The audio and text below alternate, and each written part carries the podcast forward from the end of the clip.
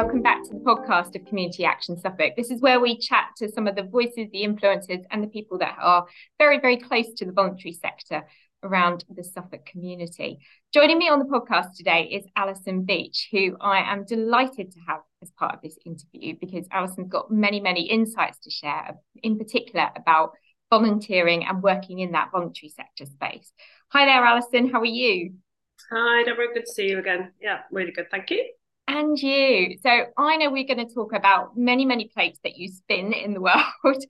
So I wonder if you could just start by talking to me, just very generally, about the world of volunteering and for you as a person, what drew you into volunteering? Has it been something you've done all your life, or was it in your sort of adult life that you became more aware of the need to share your skills and open your experiences to other people?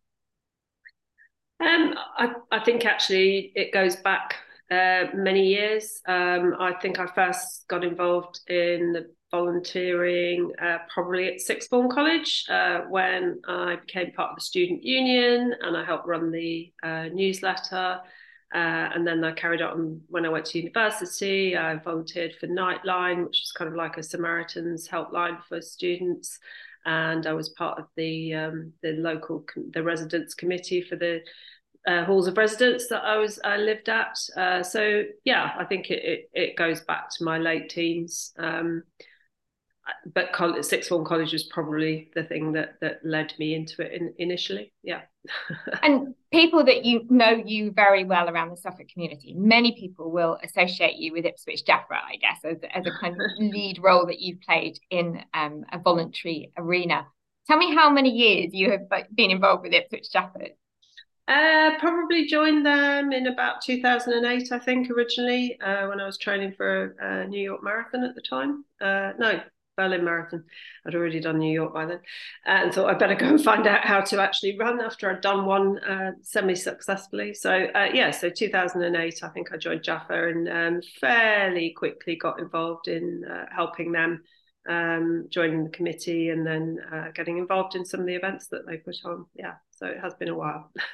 and as chair, you've very recently stepped aside from that that role of chair that you've had for a number of years as well. Yeah, I was chair for six years and just stepped down at the end of November last year. Um, after the six years uh, in post. But I am still involved, um, not on the committee, but um, I'm involved in their race events uh, that they put on. So yeah. So when we talk about a running club of the scale and size of Ipswich JAFFA, tell me kind of how many volunteers do you typically need to keep the you know the the machine well oiled of the club even taking aside race day. I mean naturally obviously every time you do those big events through ipswich town centre it takes no end of volunteers to be there. But just to keep the day to day going and make sure it runs as it should as a, as a good solid infrastructure how many people does that take well, quite a lot actually, and probably people might be surprised by that. It is entirely run by volunteers. There are no paid staff at Jaffa. Um, we have um, about 400 members in total, so we've got about 300 uh, seniors and nearly 100 juniors. Um, and the day-to-day running of the club uh, is is done by a committee. Uh, again, all volunteers. So you've got your chair, your vice chair, secretaries, etc. Um, then there's the coaching team. We've got a significant coaching team and all of the training uh, that that goes on behind that. The safeguarding um, with the juniors. Obviously, the ratios are higher of, of number of coaches to to junior runners. Uh, again, the safeguarding, the training, uh, the organisation, the planning, all of that. It, it does take um, there's probably all told, I would say, between 40 and 50 volunteers just to keep the show on the road. And that's not uh, factoring any any of the events at all. Um, yeah, the act, active running of the club, yeah, is probably around that number of people. Um, yeah. So, so talk to me about the appetite for that volunteering. Does it kind of go in peaks and troughs where at times you've kind of got so many people that want to be involved and run the organisation, and other times it's much harder? Or is it because people become so invested in something like a running community, naturally they are drawn to want to give their time? Um, I'd like to say we were always swamped with volunteers, but I don't think that's ever been the case. Um, you know, we could always benefit from more people being involved, and I think there's a there's a combination of things. People are busy, Um, you know, our natural demographic is probably focused on people who are incredibly busy, working full time, looking after families, um, running businesses, whatever it might be. Um, so, so they're not they're not people who are blessed with a lot of spare time in the first place, uh, but also a reticence that oh, you know, my skills aren't relevant, or what could I possibly do? Or some people who are just like, it's not for me. I don't want to be involved. I just want to come and run, and that's fine. Um, but making uh, volunteering attractive and, and helping people to understand what they can get out of it, you know, is incredible. I, I, we've got one particular runner who springs to mind who uh, he joined our beginners course um, probably five, six years ago, something like that he's gone on to subsequently, and he literally was doing the Couch to 5K. Uh, he did the beginners course. He then trained for a marathon. He then qualified as a as a coach, uh, and he's he's done two of the coaching courses now. Um, you know, and it's it's it, he speaks you know huge hugely um, sort of thoughtfully and, and gratefully about what he's got from doing those things. Not just the you know he came along just to find out how to run and, and stay fit and he's ended up uh, in, in his words um, changing his life. So um, yeah so it can benefit everybody really. But but getting people involved is is a constant um, battle is probably overstating it but it's a constant theme at the club right. of getting people to step forward step up and I guess because there's a constant churn, isn't there? Every time somebody comes in as a volunteer, perhaps you're always losing people through different age and stage of their life. Some yeah. people might go to university, circumstances. I mean, I know when you and I, I mean, I remember we, we did the Great North together, and I think you yeah. must have joined Ipswich Jaffa uh, about that sort of time. Yeah, and at that time, you were an award-winning businesswoman, mother of two teenage daughters. You've got your mum living with you. Very, very busy world. Some people would say, "Why on earth did she choose to volunteer?" Yeah, yeah, but um, yeah, and uh, and I think that my my view is that that things don't happen unless people get involved and and do. them. You know, every time you you turn up for a running uh, at a running club to do an event or to just take part in the coaching there's a team of volunteers behind that um, and making it happen. And, and, unless you step forward and, and offer your services, it's it's not going to continue. Um, and and if you've got skills, or even if you don't have skills necessarily, that you think are applicable, um, you know why why not? You know that things don't happen by magic. And it's uh, but you're right about the churn, uh, particularly around the juniors. So people will often get involved while their juniors are are of that age, but then we lose them not you know we lose the junior but then we we also get them back. You know when they finish university or when they go to university they become seniors and they run with the, the senior club as well. And their parents perhaps then get re-involved. Um, so that has happened as well. But yeah there is a churn for sure. People move away people lose interest get injured have you know have families get different jobs etc so there's always a churn. So there's always a need to replenish um, the funnel of volunteers. Yeah always and of course, Ipswich Jaffa isn't the only thing that you've been heavily involved with. You're you're also a volunteer with Anglia Care Trust, aren't you? Um, I am, yes. So I started volunteering for them while I was still working full time because I felt I wanted to do something uh, that was really giving back and perhaps something that was going to stretch me and challenge me, but also it needed to be incredibly flexible. Uh, and I found that in um, it was actually through uh, Dean Willingham who introduced me to Anglia Care Trust. Um, and they have a range of volunteering options that really suit anybody with any kind of skills, time availability. And the beauty of it for me is that I could sort of choose my shifts, if you like. So I volunteer as what's called an appropriate adult. Um, we support uh, vulnerable adults or juveniles who are, find themselves in police custody. Um, so quite a lot of training behind it. Obviously, a lot of safeguarding, um, but it's part of the criminal justice system uh, that that everybody who is is either a juvenile or a vulnerable adult has to have somebody who's an appropriate adult with them while they're in police custody at certain key points in the process. Wow, just I mean those those two volunteering roles just like worlds apart, aren't they? So so different. Mm-hmm. Yeah, um, they are different, but but also um, I, I, think it, it, teaches you things uh, that are very transferable. So, I mean, the communication skills element, um, certainly with the, the, appropriate adult, you know, you're going into a, st- situation that's incredibly stressful for the individual and concerned, usually, often. Um, you've got to instantly build a rapport with them um, and, and find a way to to communicate with them effectively to make the process work. Um, so yeah, it's but and those skills are useful in any any possible shape. You know, with with dealing with your own children or dealing with employees or dealing with colleagues seniors, you know, whatever. Uh, the, the communication skills I've learned from doing that job over the last few years have, have been incredibly valuable. and interesting, you talk there about relationships with employees and colleagues. I'm interested to touch on when you were running a business and how it might have perhaps influenced your thought when it came to recruiting people or looking differently about what kind of position that that person might be suitable for. How much were you aware of that person's volunteering history, and if indeed they did have volunteering pursuits outside of the work, you know, the role that they might have been playing for your business? Yeah, certainly it's something um, I, I, would always look for. Um, I've done a lot of recruitment over the years and been involved in building businesses and, and changing businesses, and, and recruitment element has been really important and certainly for in terms of uh, an employee who's coming along with a CV, yes, you're looking at the skills, the experience, the information that they're providing about what's going to make them the right employee for this particular job. But if they're putting forward some information about their volunteering, um, asking them about that will will often partly um, really spur them in and, and access them as a, as a person and an individual and, you, and not just an interviewee. And they'll start getting very passionate about it perhaps or start talking with real um, you know warmth and, and, knowledge about this volunteering role that they do.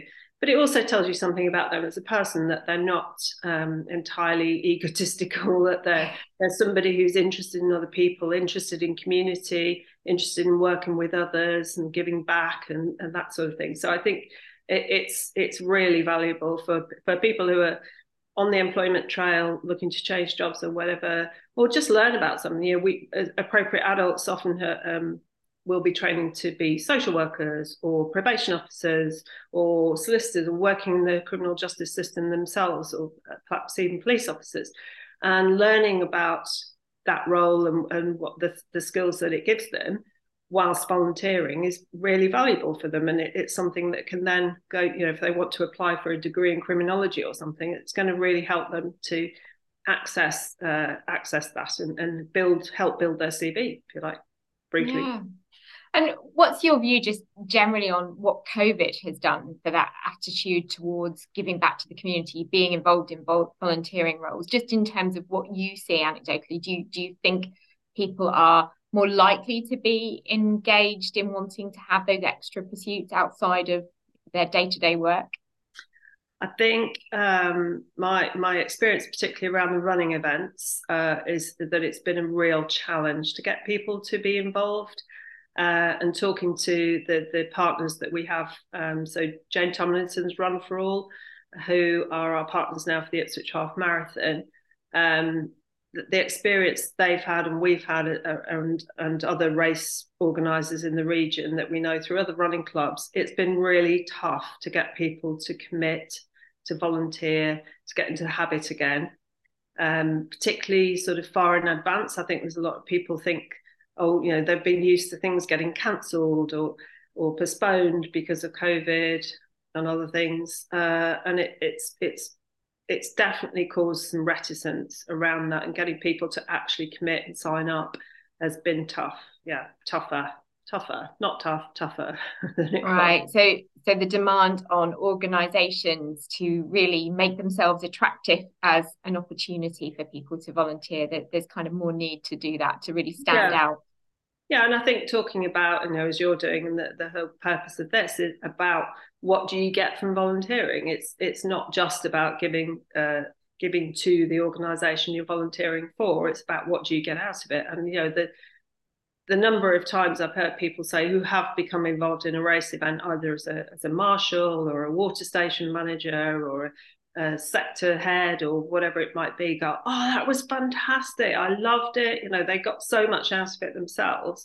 They learned things. Um, you know, we we use students uh, from the Suffolk New College who are who are doing are involved in the sports or the public services uh, courses.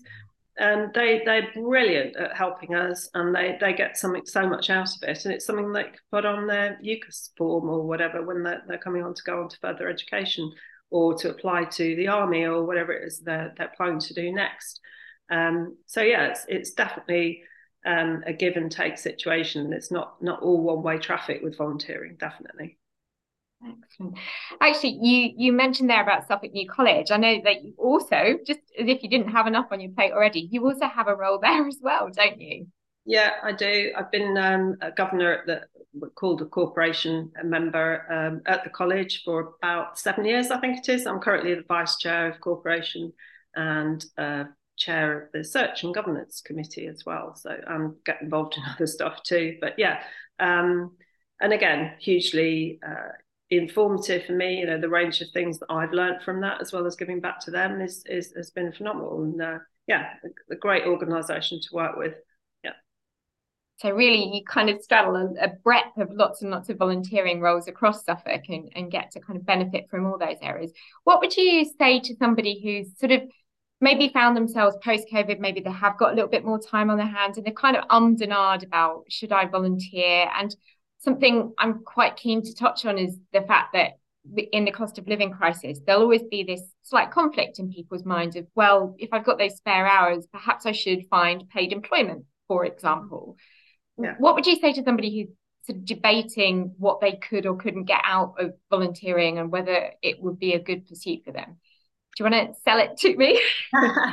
Well, I can't think of any volunteers that I've ever uh, come across that have gone, I wish I'd not volunteered. I wish I'd never. I mean, they might say, I wish I didn't put my hand up to do X, Y, Z. But, you know, in terms of the, the benefits that you get from it, and the, the satisfaction of a, a good job well done, of being involved in something important, um, you know, just give it a give it a try.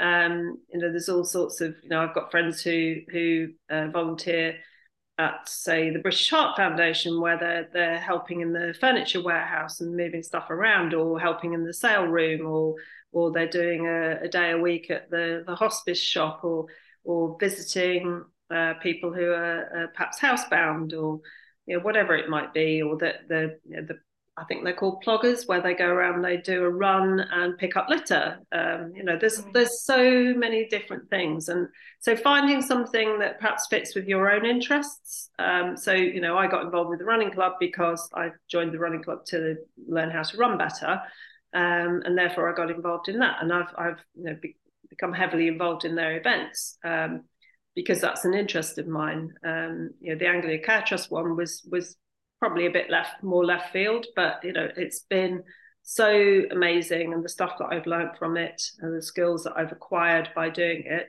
So I think I'd just ask yourself what you've got to lose and go and find the thing that that that you know there's, there's almost certainly a volunteering activity that meets your own skills or interests. You know I've got another friend who volunteers in the cafe at Minsmere because she's interested in uh, nature and wildlife and birds. So that's what she does. Um, and it puts her at the heart of that community by and also giving something back to them. So find, find something that appeals to you uh, particularly um, or or it's going to test you a bit perhaps. You know that i think the appropriate adult role definitely was a oh i'm not sure i can do this um, and, and putting myself a bit out of my comfort zone for sure. Yeah. But but hugely worthwhile I was going to say clearly something you've never regretted pushing yourself out of that comfort zone and trying something in, you know totally totally different. No, no, no. So yeah, go and have a look. Find the thing that uh, that speaks to you. You'll find your thing. Find your tribe. find your tribe. Amazing, and such a great way to end it. Thank you so much for chatting to me today, Alison. Really appreciate your time, and so great to get all the insights about the organisations that you're involved with. We'll put the links to those organisations in the show notes for this episode. If you'd like to know anything more about Alison's clubs, associations, involvements, projects, initiatives, then by all means get in touch with us and I'm sure we can connect you in the best way we know how. Thanks again for listening to the podcast of Community Action Suffolk, and we will be back with an episode again really soon.